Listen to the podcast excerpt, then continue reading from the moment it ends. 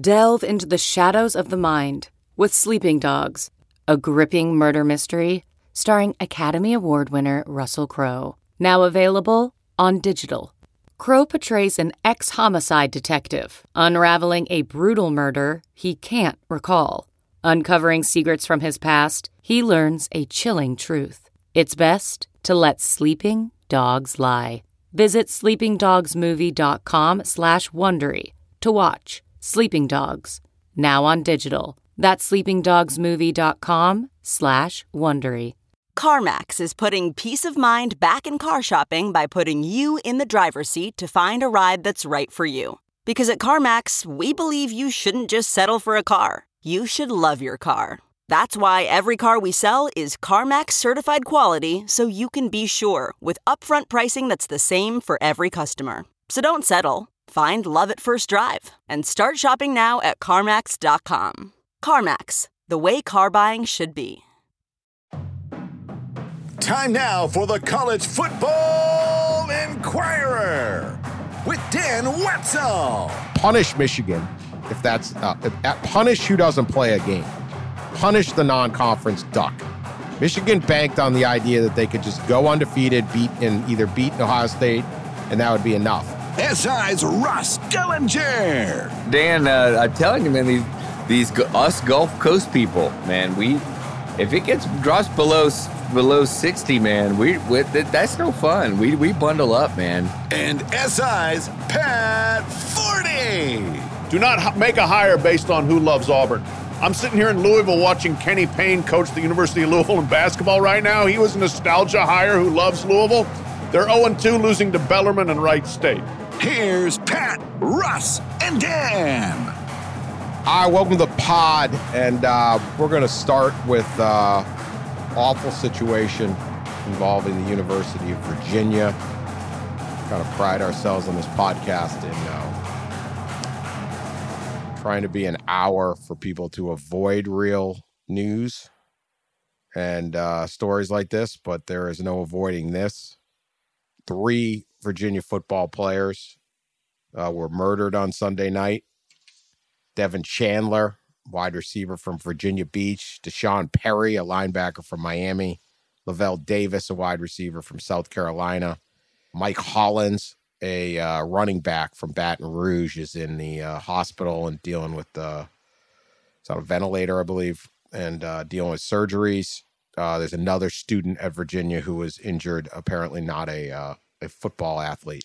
I'm not even going to name the the, the the the shooter. If he was looking for attention, he can get it somewhere other than here.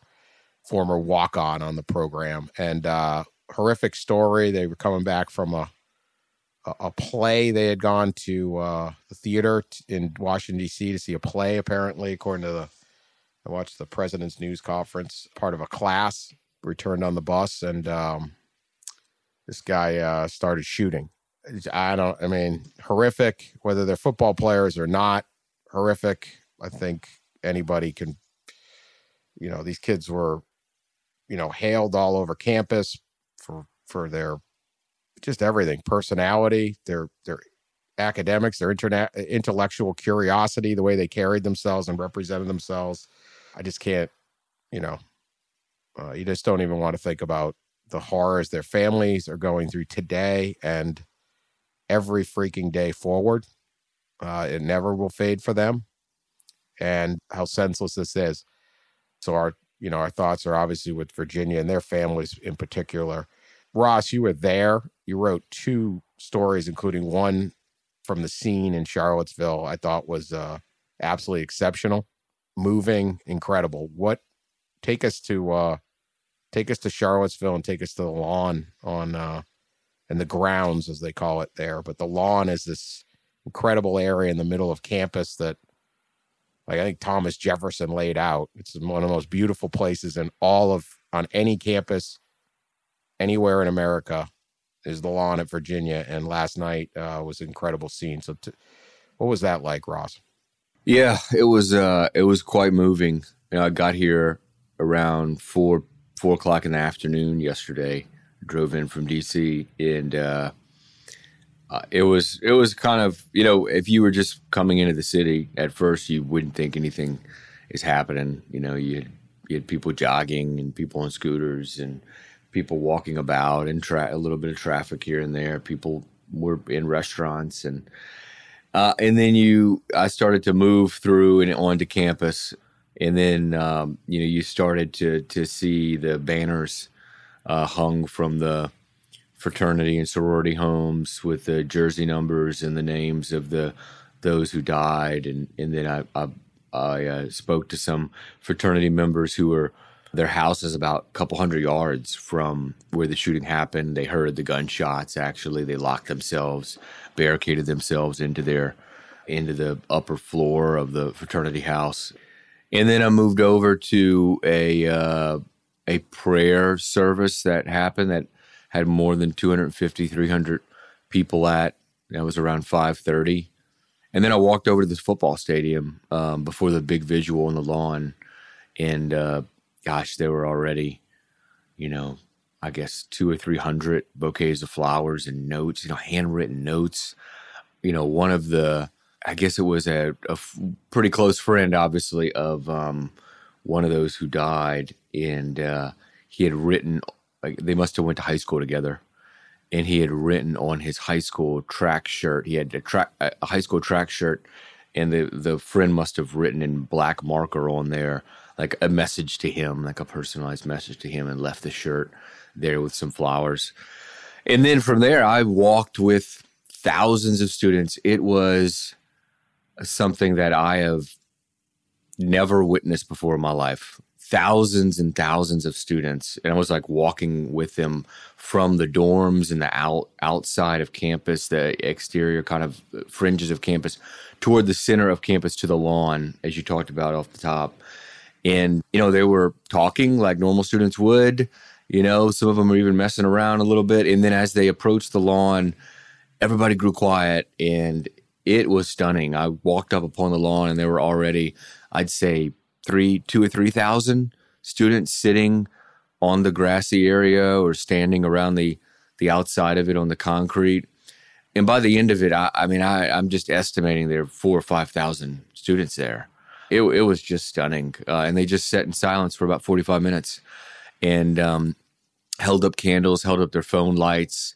At one point, in unison, they all rose together, just everything still in silence. You know, there was silence for 45 minutes, and then one of one an unidentified football player stepped forward because the football players were sitting on the steps of one of the old halls there, and the students were basically just staring toward them. They were sitting, staring toward them, and a football player finally like emerged and and spoke, and uh, it was just like a short prayer, and then all the students, just like you see a receiving line for a funeral came up and put their candles or lights or whatever on the steps in front of the football players. Uh, and there was another about another hour went by, and toward the end, you know, silence was kind of replaced by some weeping and some wailing from the football players. But you know, it, it, I've never seen anything like it. It was just an incredible show of support and uh, solidarity from the student body to their football team. I mean, the pictures alone uh, on your on your Twitter are incredible. And I mean, yeah. that's what the what an iPhone. I mean, yeah. these look yeah. like like. Yeah, I mean that was unbelievable, and that I, I, I think you you brought it home to a lot of people what a, a you know devastated campus looks like just with those photos and then the words obviously as well but you know i just the one of those things that you you you hope young people never have to go through, but it seems like it's more uh, commonplace than we would ever like to even worry about when you send your kids away to college or you take them to school in the morning or whatever the case may be. And uh, no answers, right? At this point, no, nobody really understands what happened, but just a, a terrible, terrible thing to have happen for a campus. And, and as Dan said, yes, for a football team, but they were also they were students, they were regular people, and Virginia is one of those places, right or wrong, that you can kind of idealize as almost a Shangri-La kind of place. It was it was created with that in mind, kind of by by Thomas Jefferson. He was going to build a great American university. You walk around it, it feels special. It looks special. It is you know, both incredibly old and tradition steeped and also very cutting edge as an a- academic institution. But it's like any other place in America where terrible things can happen. We hope and pray they don't, but sometimes they do, and and hope the the students can all kind of persevere and get through this. And they, the other thing that I was thinking about, and you know, I, we we don't know for sure like what the team dynamic was in this yet. Maybe we'll figure that out. Maybe we won't. Maybe there wasn't much of a team dynamic involved, but you know, for those of us that cover this, the the word we hear more than about any uh, in recent years from teams is we're brothers. We have a brotherhood, and you just uh, it, it is an incredible shock to the system to see somebody who was one part of the brotherhood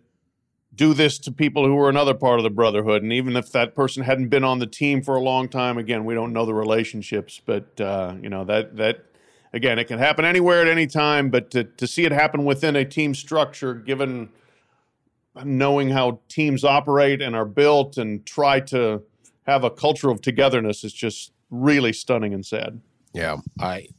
It, it is a crazy crime, and we'll find out more eventually. Apparently, there is no answer that makes it make sense, and there's no answer that brings the kids back. So, and you know, I I I was moved by one thing on uh Monday. You know, social media is amazing. It, it you know, it's obviously could be toxic and terrible, but it also gives voice to all sorts of people that uh, unfortunately, I've covered these crimes uh, before. Uh, I was at Virginia Tech. I've been in different ones on colleges, high schools, all sorts. And, you know, unless a reporter finds somebody, it's hard for them to amplify their voice. But here was a chance for, like, hey, you know what? This kid was in my sociology class. I'm the professor. And he, you know, it just, people can just speak up and tell these stories and the, the amazing stories of these guys. And, you know, look, college football is a big deal, and we're going to get to all the fun and the and the playoff chase, and there's all this money, and there's there's guys getting Bentleys and all of that. But at the at the heart, most of these kids are are going and trying to get an education as part of the fun of playing college football, or they're not going to these these were not NFL prospects, and they probably knew it. And Virginia, in particularly, in particular, attracts a kid that's saying, "Hey, I want this world class academics," uh, which Virginia, you know, provides and I want to play ACC football. And the idea that they were spending Sunday on like a, a lengthy academic trip, right? I don't Yeah, in the middle don't of the the details of this class. In the middle of the season is like, I don't know. It's just like, Yeah. God, man, you know, like it, not there's no good. I'm not saying there's a good or a bad, but it's just like, you know, this is kind of what the whole point of the operation is, right? And so it's like, okay, you play a football game on Saturday, and uh, there's there's people there, and it's you're playing Pitt. It's a big, you know, this is high level football. And then on Sunday, you got to hustle, get your whatever, get your treatment in, and then you're gonna go on a on a bus with a whole bunch of other kids to DC to a theater to a play. And like when I was 20, that would have been like mind blowing just going to that too, right?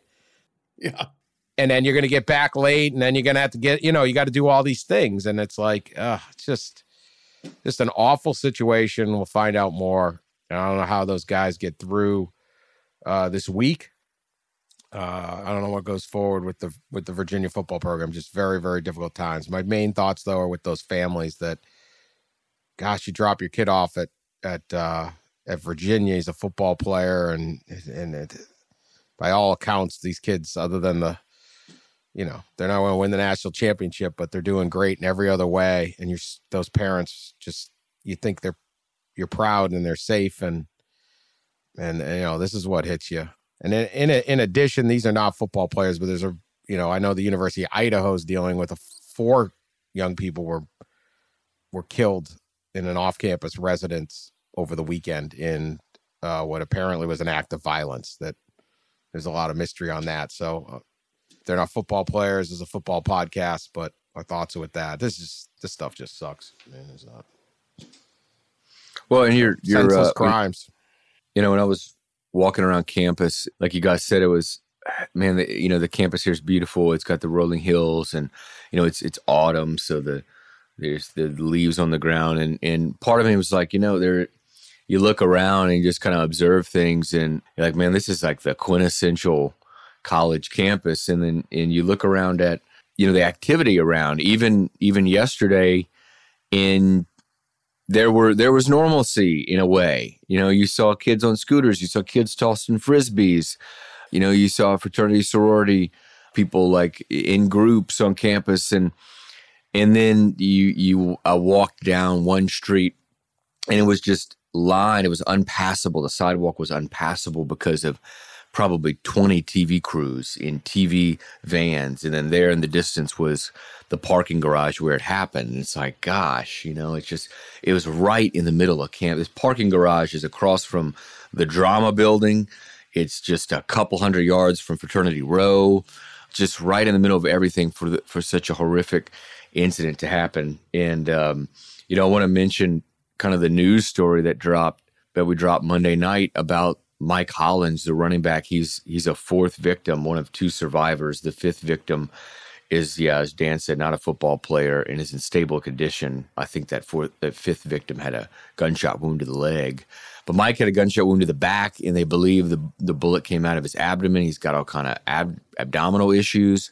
Talked to the lawyer of his for his mother, and you know he he had surgery emergency surgery Sunday night. Everything seemed to go well. He'll have another surgery today on Tuesday. They're hoping to take him off the ventilator today. You know, uh, the mom got to see him Monday, got to speak to him. He couldn't speak really, so he wrote her a note. And of course, the first thing he, the first note he slid her uh, was, "How are my three teammates?" And you know, the lawyer who's really close family friends with the Hollinses, who got really choked up talking about the fact that they, because of his condition, they couldn't tell him what happened to the teammates. They were scared to tell him mm. out of fear for his health, his own health. So, you know, here we sit. I'm not sure that he knows that his teammates have died. It's just an awful situation. And God, it just, you know, you're, you're, you're swept up in a lot of emotions because it just should not happen and it's just this bizarre thing and and we got a little bit of of some of the story from the lawyer who talked to the mother and the mother of Mike Collins talked to witnesses who were on the bus. Obviously, there were a lot of witnesses on the bus that they pulled into the garage and the suspect asked one of the football players about a video game. And as soon as the player answered in response, he reached into a bag and pulled out a gun and clearly targeted the football players. And the only reason Mike Hollins is alive because he was at the front of the bus further away from the suspect. Um, just yeah, the shootings occurred story. in the bus, and hmm. yeah, the players were two of them. Two of the two never got out of the bus. One was uh, critically wounded. They they did get him off the bus to try to get him to the hospital, but he passed away right then. So just a it was an ambush, you know, and and we don't know the answers. Maybe we'll get them, maybe we won't, but just absolutely horrific and unexpected. So not good, but we'll be on it. Ross is still there, and uh, appreciate that first person account. Uh, this is a college football podcast. We do try to have fun, and um, uh, so we're gonna we're gonna move on from uh, from that uh, as best we can, but we'll we'll get back to it as as as uh, merits going forward. So this week is kind of that weird week where a lot of the SEC teams play. Uh, they they save up their dog games. It's always kind of awk. A lot of teams. So it's like it's a weird break week. I don't. College football is odd, right? hmm. It's just Again, an odd sport. One of these things that, like, this is one of these things where if you dropped in people who had no idea, they'd be like, "Why? Right. Why so, all of a sudden is Alabama playing Austin Peay now? Yeah, it's like, know? hey, the season's ramping up. Yeah, let's just take a break. Let's just. Yeah. We don't want to have, be too exciting uh, this week. all the actions in the Pac-12, so we'll get to that. Uh, but yeah, now the one thing we we're, we're running out of weeks, right? We have two more weeks of full full boat. What we have not had this year is that week where everybody loses. Right. We're just like eh, you know, it, there hasn't been this widespread thing not exactly expecting that this week, but there are a few games. You know, Illinois is visiting Michigan. Does the Illini have anything less than the tank? Kentucky is hosting Georgia. Kentucky got anything, you know, in a wild season? Maybe. Maryland is hosting Ohio State, six and four. Who knows? So there's a few possibilities. Uh, you also have Baylor, six and four, hosting TCU. A lot could happen. Maybe this is the this is that week, or maybe we go through this year without it. I don't know, but um, certainly uh, we'll get to that. the The big games are out west, uh, including the UCLA USC game, which even though is the big rival, gets moved up a week on every other year, so USC can finish with Notre Dame on the traditional after Thanksgiving rivalry week. Primetime game for uh, USC and UCLA. One of the great uniform games. Yes. Always incredible. They bring out their best uniforms. They both got great iconic uniforms. It's at the Rose Bowl. UCLA blew uh, what could have been a top 10 matchup by uh, losing to Arizona uh, last week, but neither team's got a defense. There is no, we have the letters U, S, C, and L and A, and there's no D in any of those. so that could be kind of a fun game. And I wanted to ask this question, talking playoff scenarios, where we did not tape after the, I don't think the rankings are going to have anything interesting. USC finishes with UCLA on the road, Notre Dame, which is now revitalized and could certainly walk in with uh, eight wins, I think, and and then a Pac 12 championship game, which the Utah Oregon game could be partially deciding. That's also Saturday night. USC doesn't quite control its destiny, but is it as close to anybody as controlling its destiny? By my theory, USC goes if USC is 12 and 1, they're going to get the nod over any other one-loss team other than Georgia. And so if Georgia gets to the SEC title game and loses then to LSU, I would think it's LSU and Georgia getting in and USC would be out. But other than that, does USC have the inside track other than that scenario? Would they be above Tennessee at 11 and 1? Would they be above the Ohio State Michigan loser? Would they be above the ACC teams? Whatever. It, it, they'd be above even a 12 and 1 TCU team, say if TC, however it would go. Does USC have that other than the Georgia LSU scenario? Pat? Yeah, I think so. I mean, it'd be close, it'd be contentious, it would be really interesting, but I would like their chances in that scenario. And I did part of the Forde-Yard Dash looking looking at non-conference scheduling and then just kind of weighing out and doing some numbers on how many power five teams did you play and the point of it was michigan which dumped a series with ucla that if they lose to ohio state having dumped ucla might be the thing that keeps them out of this i mean it makes the ohio state game must win i think because if they're a one loss team, I think they could be on the wrong side of it. And if you look, I, I, I, looked at the schedules for like five teams that if they end up with one loss, how would it kind of turn out? And UC, USC, starting with them since you brought them up. And by the way, this is this is the kind of stuff the Pac-12 does to itself because if if they hadn't screwed up, if Oregon hadn't lost at home and blown that game, and UCLA hadn't lost to Arizona, I was going to be in Eugene for Utah, Oregon, and Ross was going to be in Los Angeles for USC UCLA. And now neither of us are going to either game. So there we have it. But anyway, USC will have would be have a 10 and 1 record against 11 Power 5 opponents. Okay? 11 out of their 13 games would be against Power 5 teams and their one loss would be by 1 point on the road to a good Utah team. So if they can run it, if they can beat UCLA, if they can beat Notre Dame, and they can beat presumably Oregon or a rematch with Utah, that's a strong finish and it gives them a nice body of work. TCU would also have 11 Power 5 opponents. Clemson would have 11 Power 5 opponents. Tennessee and Michigan would only have 9. Michigan has the 9 period and they wouldn't have a they wouldn't have a tenth, they wouldn't have a championship game, and they didn't schedule a non-conference game against a Power Five team. Tennessee did schedule one on the road against Pittsburgh and won, but only plays eight regular season games in the SEC. So if you just look at it at that, as far if Power Five is a delineator, and it's not necessarily cut and dried, but if it is, then USC, TCU, and Clemson would all have a step ahead in terms of number of opponents played from that level. And if USC, again, to your point, Dan, wins out, I think that uh, they would have the resume and they would have one thing that we sure haven't seen very much, and that's geographic balance. And I think that would be appealing to the committee. Ohio State would have that also because they played if they Notre if Dame, they go they to the win it, right. championship game. That's right. Okay, I'm sorry. Yeah, there you go. Yeah. Yeah. But uh, they would have that Ohio State, or yeah, because they would have the Notre Dame game too. Yeah. All right, go ahead, Ross. No, I, yeah, I know. I agree. I, I think when you look at the, the, first of all, this could be, I don't know. I'm sure maybe it's happened before that we've had what, like four, we're going to have maybe four one loss teams for potentially for the last spot.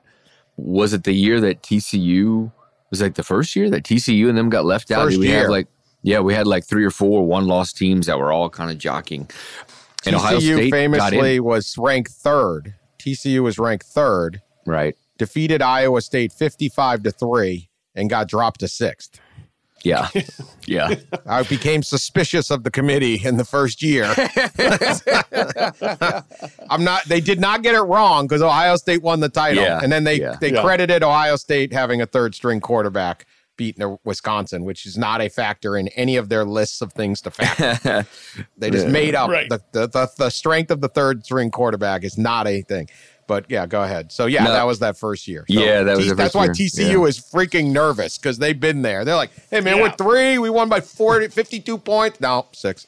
Well, there's no, yeah, they they probably know there's no margin of of error for for TCU, right? They they can't they can't lose in in in get in. I wouldn't think so. They've they've got to uh, they can't be one of these one loss teams that gets in. So they've got to they got to keep on running the table, which every week it seems like a they uh you know everybody doubts them, including me, that they're gonna choke up at some point and, and lose, and they they keep winning. But this this could be yeah this could be uh, a year uh, one of the tougher years like that first year for the committee uh, where you've got three or four teams at one loss that you have to choose. But I I think USC would would probably be in over yeah over all those uh, all those others. But man, there's going to be a case for the Michigan. Ohio State loser for sure. I I mean, of all those, that would be the one you would think would stack up there, and uh, and be, be pretty close. Of course, uh, you know the SEC is is going to have their case too. If if like you mentioned, Dan, if LSU beats Georgia in the SEC championship game, you would think it'd be LSU and Georgia would both get in. You know, and if LSU loses to Georgia, then then uh, then yeah, you've got a pretty big argument that Tennessee should be in as well. Yeah. So it's it's going to be so. The thing about USC is we just don't know. If you look at their schedule, it's just the way this is shaken out. They have three tough games to go, but they they had the easiest road to this I've ever seen. Like they played Rice. Okay, so that's one non-con. That's easy. At Stanford, Stanford's horrible unless they're playing Notre Dame. Fresno State is not having a great season. Or at yeah, Oregon Fresno's State, coming back, man, coming back. there are yeah. All right, Mel, that's their second best win. Let me put it that way. At Yeah. Oregon State is legit 17-14. They won that. That's a that's a solid win. Arizona State's a disaster. Washington State, eh. They lose to Utah. Then they get Arizona, Cal, Colorado. So they have kind of and this is just what the Pac 12 gives them, but they've kind of snaked through. So we're going to find out a lot more about USC. I don't know if the USC and that defense can can win these next three games. Here's my thing with the committee if it comes down to these one, because this could be an epic scream. Fu- I mean, everyone will be screaming. Punish Michigan if that's uh, punish who doesn't play a game. Punish the non-conference duck. Michigan banked on the idea that they could just go undefeated, beat and either beat Ohio State, and that would be enough. Forget it. That's what you. What I don't want to hear is, well, these people might have better wins, but we don't like their defense, or we don't like game control, or I hate when they start trying to dissect teams. You don't know. I, I don't care how you win the game. I don't care. If you can win the game, you win the game. And, you know, it, it doesn't matter what they're off. I hate when they do that stuff. Well, their ranking and the offense. It's like, ah, Like, do you win the games? Do you schedule hard games? Do you win them? Do you have better quality of victories? Because that's uh, you win three to two, you win 55 54. It's a it's a victory. Uh, UCLA USC could win uh, 17 14 at Oregon. They could easily beat UCLA 60 to 59 this weekend, and it doesn't matter. They won. So that's my thing. Is I hate when they become these armchair quarterback. I mean, that stuff never. Eh, it's like sitting around before the Super Bowl for two weeks, and everyone tells you what's going to happen, and none of it happens. Oh, it, it's it's Oh, that- absurd. Some of these advanced stats they use. And I, I know I've I've went in on this rant before on the pod when I went to the mock CFP that one year and went in thinking this was silly and went out thinking it was more silly because uh, you sit and you use all these advanced stats that they use. You sit in their chair, you use the same computers, and it's like uh, you know we're we're starting to talk about game control and average road you know offensive yards and i you know it, it just it's so silly you know I, I there's only should be a, a set numbers you look at and i think one of the big one is strength of schedule you know who you schedule who you beat and and of course the the the eye test quote unquote where you watch a team and you just kind of determine how you feel about them compared to other teams that you watch so there should be just a there's a small group of things that they should look at unfortunately they go I, deep I don't even like the crap. eye test at all. I don't care if you like. I don't care. Like you could go Vegas lines if you really want to get into it, but like, I, I look. I think a lot of teams could beat TCU, but guess what? Like there were a lot of teams that could have beaten Cincinnati last year. Guess Yeah. what? Yeah. They, you know, certainly None of them TCU. did. Right? Do I think UCLA would last in, or USC would last in the SEC with that defense? Uh, no, I don't. But doesn't matter. This is who they Right. played. Let's do this. So this Yeah. will get a lot easier when there's automatic bids and all that. But this could Yeah. be one epic fight, and we're talking some big brands fighting this time. Not, hey, we're Boise State to pay attention to us up here. It's like if Michigan's screaming and Tennessee screaming and and USC screaming. It's a lot of screaming. I'm with you, Dan, where it drives me crazy where this becomes a thing where, well, we talked to the football people in the room and they told us that, you know, if you look at the power run game here, you know, that, that, that that's just going to be really hard for team X to match up against or, you know, the three techniques are real weakness for them. And so if the other team attack, don't predict don't guess what's going to happen based on your football knowledge. Look at the resume, look at the performances against the resume, and decide on the body of work who should be in, as opposed to, well, they could attack the outer thirds of the cover two extremely well with the passing game.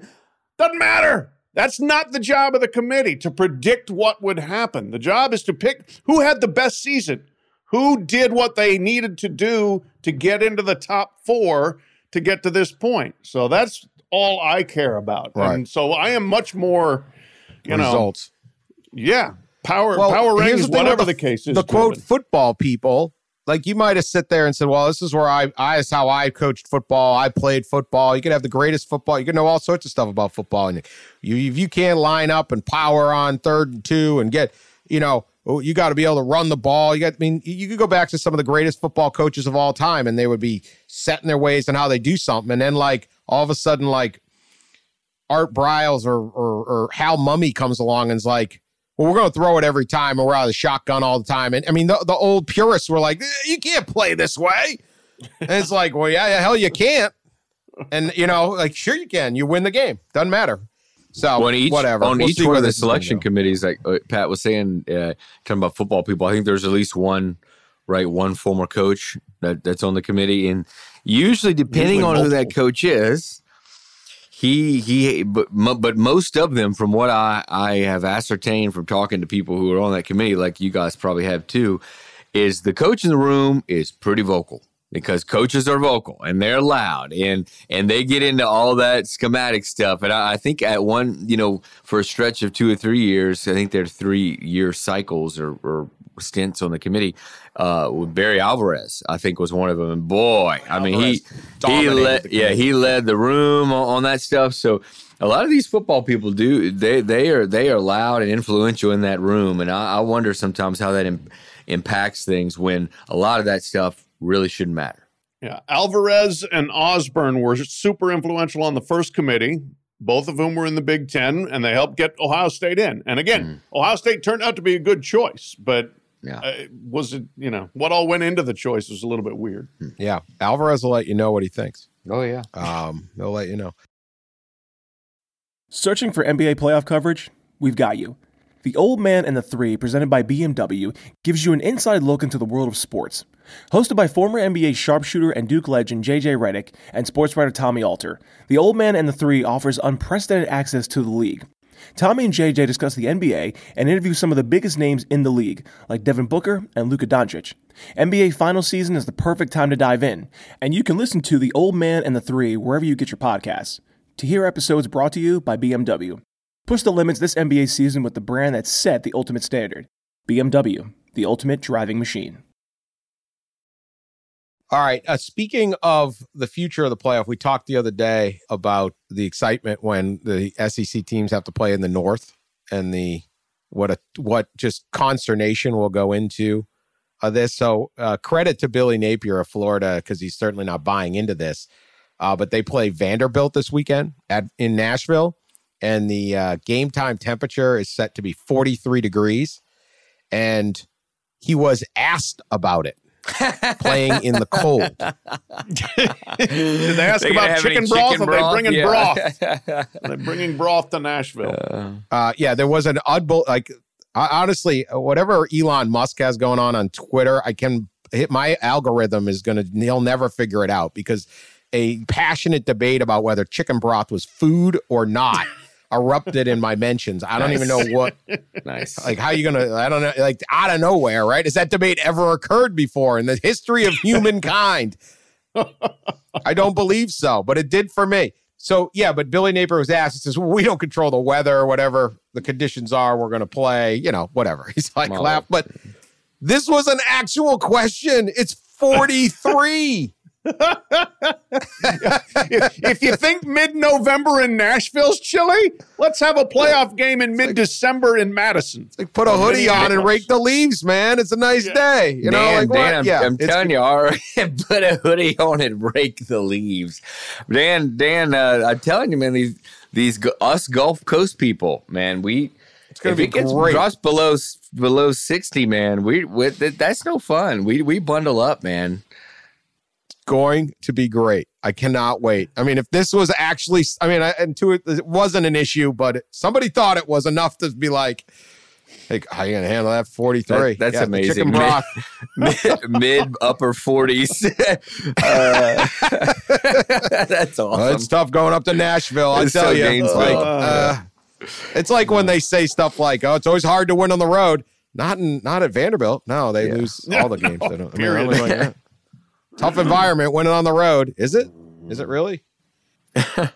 so there's that. All right. I wanted to get back to this because we got it mostly right, which is pretty good for us. Uh, on on Sunday, uh, this didn't make mathematical sense to me, so I kind of didn't even believe it.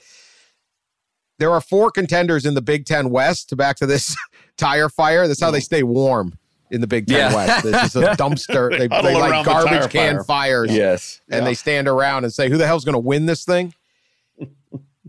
there are four contenders in the Big Ten West. And indeed, I was right.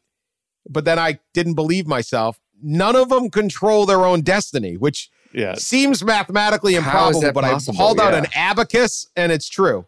It's true. No, but they're all four and three Purdue, Illinois, Iowa, and Minnesota. No, nobody controls their own destiny. Somebody is so inherently comical and so perfect for that. Cancel division. the championship game. Nobody wins the division title. Yeah. I I don't know. I'm still a little. It's it. I I, I don't like to say it because it doesn't make any sense. Like, what do you mean, right? I thought it was Iowa no. on that chart I sent. No, no, no. Iowa needs help in some way. I think they need Illinois to lose to Michigan. Michigan, which should happen. Which should happen. Purdue seems to be in the best spot because they're only playing Northwestern and Indiana. Right. Illinois got to go to Michigan, then they get Northwestern. Minnesota's got Iowa and Wisconsin. Iowa has Minnesota and then Nebraska on the Black Friday game. Also, and not we're not just determining uh, amongst these these four teams, they're not just someone's going to win the Big Ten West. Apparently, well, I don't know if that really will happen. There's also uh, an old oaken bucket and a giant Paul Bunyan axe. Oh yeah, and a pig all on the line. So all sorts of other crap can happen too.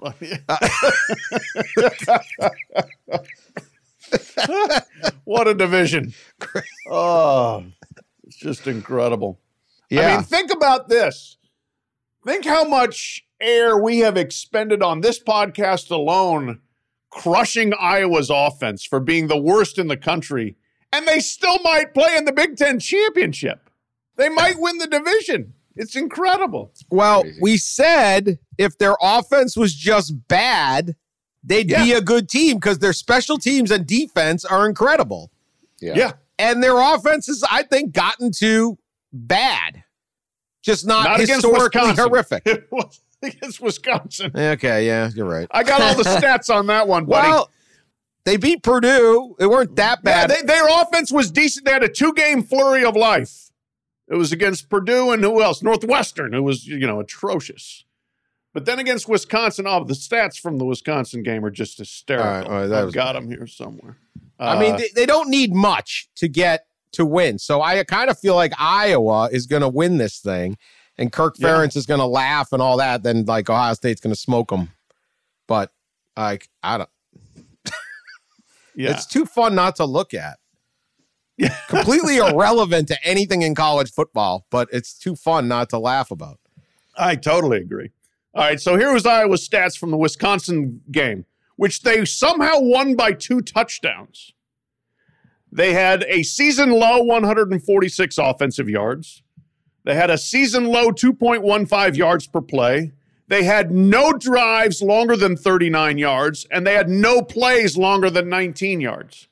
And they won easily. It's just how they do it. Pick six, long punt return. Wisconsin sucks. Our defense is great. And all of a sudden you win. I mean, it's just unbelievable. Yeah, it's, it's certainly not a whole lot going on there not a whole lot going on there. So, anyway, we'll see. Uh, good times ahead. West Virginia fired athletic director Shane Lyons. Been there since 2015. Seems like Neal Brown's tenure would would then be precarious. Am I reading that as tea leaves right? Uh, Brown was uh, awesome at Troy down in Alabama, three 10 win seasons. Has not been able to get it going at, at WVU, which is just a just in the wrong league. Um, maybe the Big Twelve is a little gets a little better for them when Cincinnati joins and some other East Coast teams. But is West Virginia going to get a new coach? What are we hearing?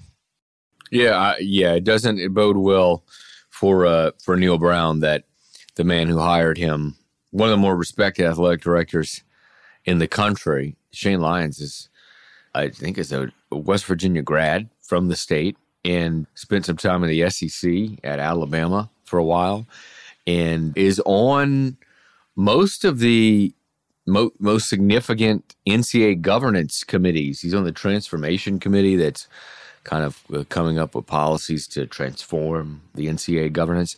And he's on the board of governors. He's a representative on the board of governors since he is the chair of the Division One Council, which is the Division One Council is like the lead legislative arm group of the of the NCAA. It it's shocking and, and somewhat unprecedented for somebody of that stature to be let go. I think most ADs would say Shane is a top 20 or 30 athletic director in the country. So the fact that he was pushed out and, you know, I, have I think it's some of it's been written, but you know, I, I, think there are people at West Virginia that that certainly want Neal Brown fired. You know, he he's he's been uh, just they've been just okay. You know, there they five and seven in his first year in 2019, six and four, six and seven, and in this year they're four and six. Uh, so at least four losses in three of the four years, at least six losses. The thing is, it happened a day after a huge upset of Oklahoma that mm. snapped this long losing streak they had to Oklahoma. But there are people West Virginia that want Neal Brown gone, and I think that Shane Lyons pushed back on firing Neal Brown. I, I think he has pushed back a little bit on it. And I don't know if that was the cause of the issues, but I'm sure uh, that was part of it. Yeah, I, I kind of imagine, you know, some sort of meeting where uh, Shane or somebody on his behalf's like, look, man, like I'm one of the most connected people in the NCAA and I have a lot of respect and I know what I'm doing here. And they're like, well, here in West Virginia, we don't care how many committees you're on. We think our football coach sucks and we'd like him fired. And if you're not going to do it, guess what? You're fired too. Yep. Uh, that may or may not be the way it went down, but it's not hard to imagine that. And, uh, you know, Neal Brown has had long run out of support. And one of the reasons why, that boy, they scheduled hard this year. They started with Pitt lost that game. Lost, Close lost, got too. upset by Kansas. It's 0 and 2, and it's like the snowball was just rolling at that point. And that was a difficult, uh, too much to overcome. So by now, the fan base is fed up. The problem, and another reason why, okay, Shane Lyons may be on a bunch of committees and stuff, but he also gave Neal Brown a terrible contract extension, which makes him expensive to fire. Yeah, It and that, be, that was one of the big. That was $16 even million dollars thing. after right. this year. Yeah, Yeah. We see Yeah. it time and time again. right. Missouri I just know we gave keep- Eli Drinkwitz a contract extension that Yeah, makes no sense. What Right. was that? Where was Drinkwitz going? Yeah, right. Yeah. We got to Right. give him a contract extension. So who was taking him? And what Right. you can't replace a guy at that level. Eli- Eli's great, great guy, funny guy, but like you can get it's like value over replacement player in baseball, right? Like what's the what's the VORP of Eli Drinkwitz? Like I, I don't know, like plus 0.1 wins a year or something like it. He's just your he's your he's your okay coach, maybe gets going.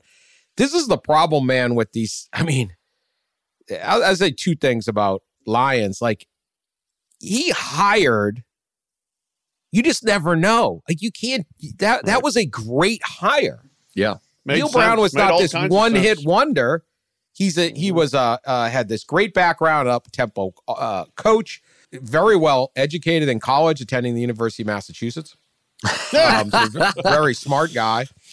No, 10 and 3, 11 and 2, 10 and 3 his final 3 years at Troy.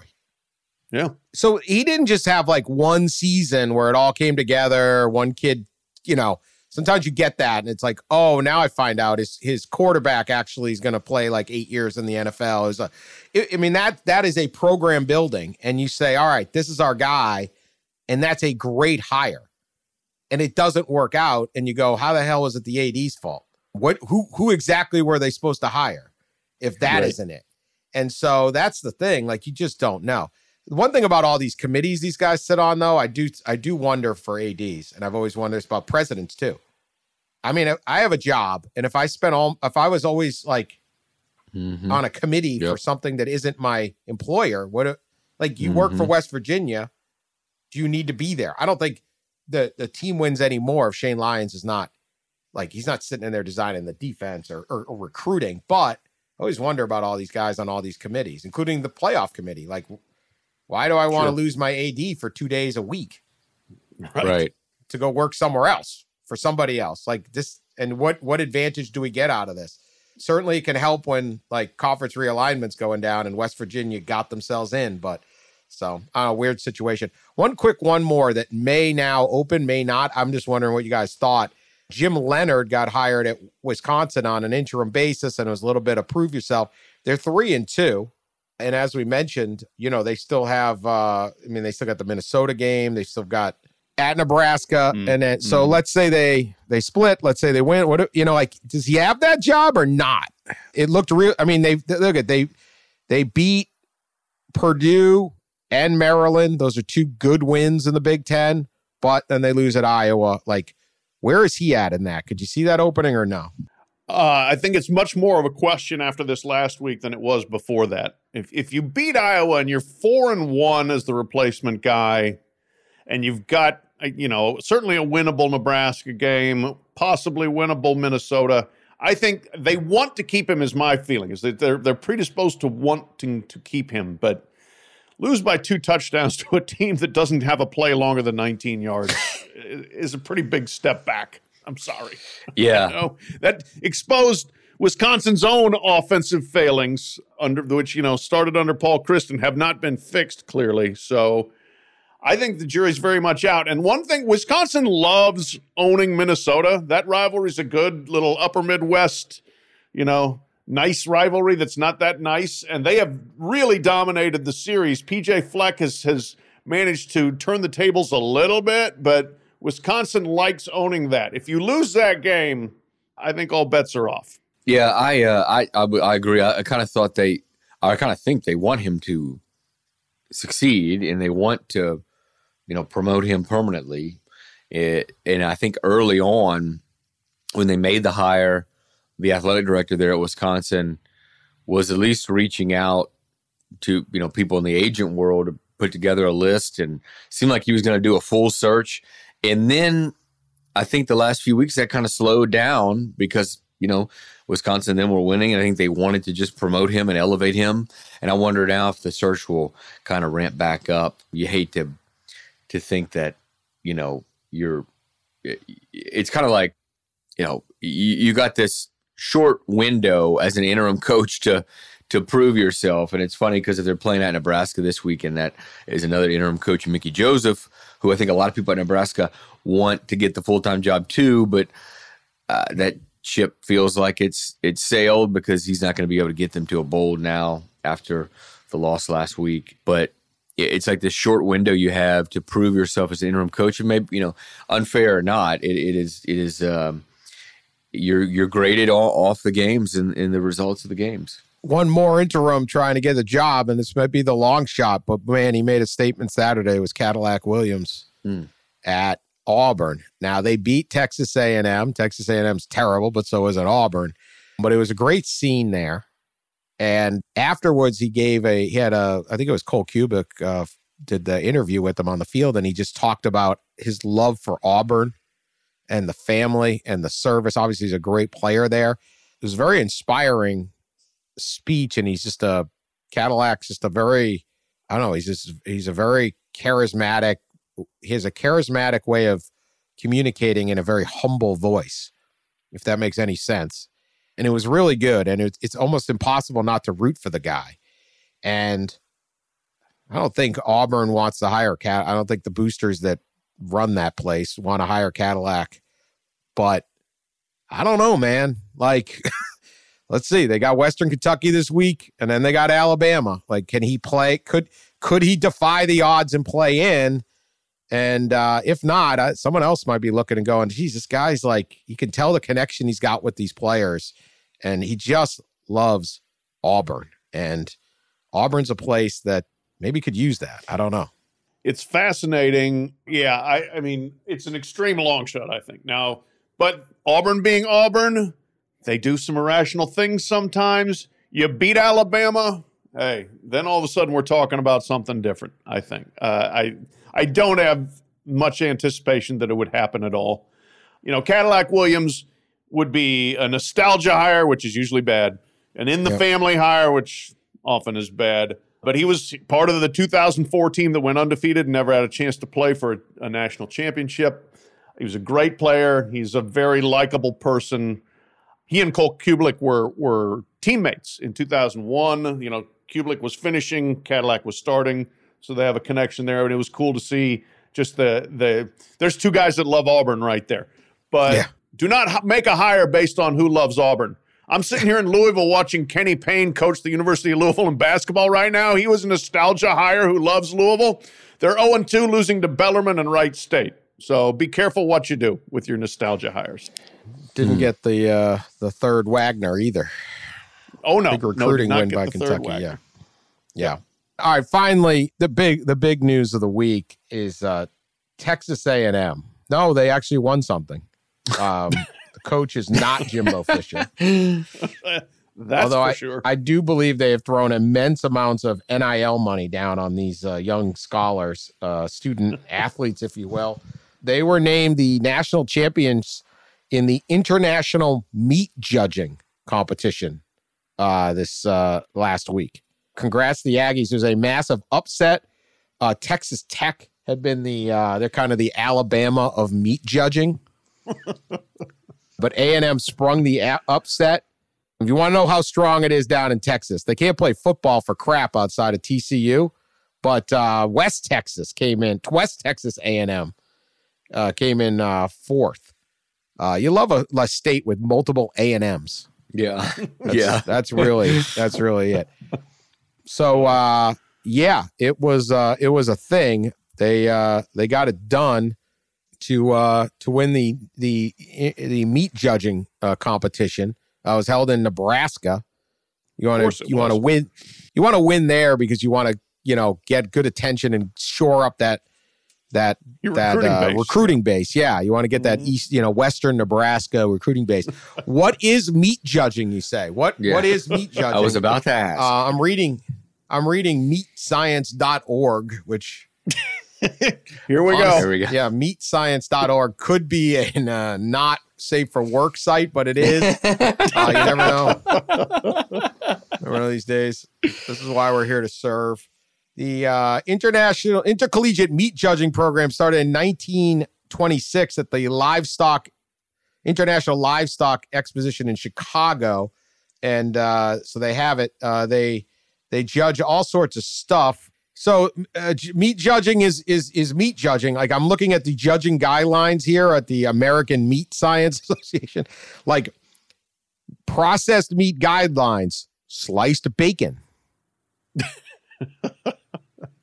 you have to judge the fat to lean ratio, the lean and fat color, the physical defects, uh, and different stuff. And whoever does it the best wins the wins the event. Apparently. So, uh, Pat, what what is, what is this?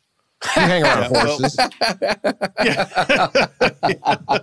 Boy, a little different kind of meat there. But I will say, like, the best way to judge it, I would think, would be to eat it, you know, but maybe that's, That's not, not what it. we're, That's not we're it. getting at here. So, no, with the help of the, uh, the sickos committee which for everybody if you're on twitter they're a quality follow because there's there's no rabbit hole too small for them to not burrow down into and this is one of them they got the like breakdown of the the judging scores here and texas a&m powerful performance let me tell you. They they won beef grading uh, defeated kansas state was the, the the closest pursuer to them there they were second in beef judging to k-state k-state won that and then uh, they did extremely well in the uh, the lamb and pork area as well texas a&m first west texas a&m second in lamb judging and Texas A&M beat uh, Illinois and others in pork judging. So, I mean, they they are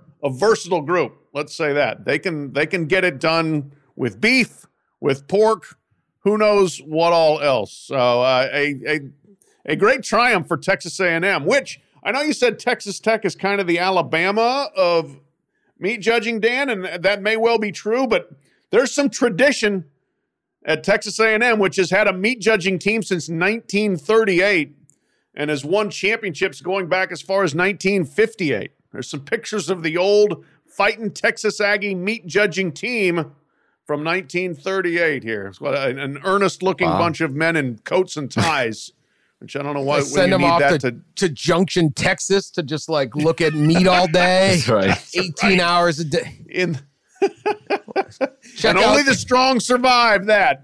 another hour of bone in pork chop analysis. A lot of meat sweats in the cabins. Uh, you know, they, they get it done with meat and pork and lamb, but they uh, they don't seem to get it done, Pat, with five stars. I'm sorry. No, maybe these are good recruits. We don't know. I, okay, so they throw a big, huge pork, uh, a big, uh, I don't know, a pig down, and you have to decide. Like I'm, I'm looking at the real rules here. You have to determine cutability. Chops with great area of exposed lean, little external fat, and a small amount of bone are desirable. You have to then evaluate the color, and then we have to look for the physical defects. Blood splashing, uncured spots, two toning, and greening should not be present on the exposed cut surface. Coarse chex- texture may result in using of meat carcasses from mature animals or inadequate cooking. So this is what I want to know. When you win the meat judging ch- national championship and you return to campus, and let's just say uh, we're going to be very, uh, you know, this is some kind of old school stuff, but let's say you're a guy on the team do you get to go out to the bars in College Station and and and say, I won? Would you wear like a, your your medal or whatever you get, and be like, I won the meat judging national championship, do the the women of uh, or the other men, whoever you're pref- preferring to look at you, do you get a little more attention? Does your stature increase or no? What do you think? Well, two things there. First of all, from my from what I saw the team picture, it's mostly female. Well, there's a lot of females on the team, so it could be them too. Yeah. Yeah. Would you yeah. rather date but- a woman that wa- knows how to judge judge her like bone in pork chop? I- not a negative. Not a negative. I, no, no. I, I think it's a huge positive. And it, having been to College Station, yeah, I would think that would make you an absolute superstar in the quote unquote bars there, Aggie, Aggieville or Aggie Land, or Mm. trying to think of the area where the bars are. But uh, Football team yeah. sucks, but look at us. exactly right. Who are the fall athletic heroes on campus? The meat judgers. Come on. Way to go, A and M. Way to go. All right, that's our that's our podcast. I'm hungry now. Go get a bone in pork chop. Bone in pork chop going my way. Want to give a shout out to a listener, Nate in Charlotte, and his dad.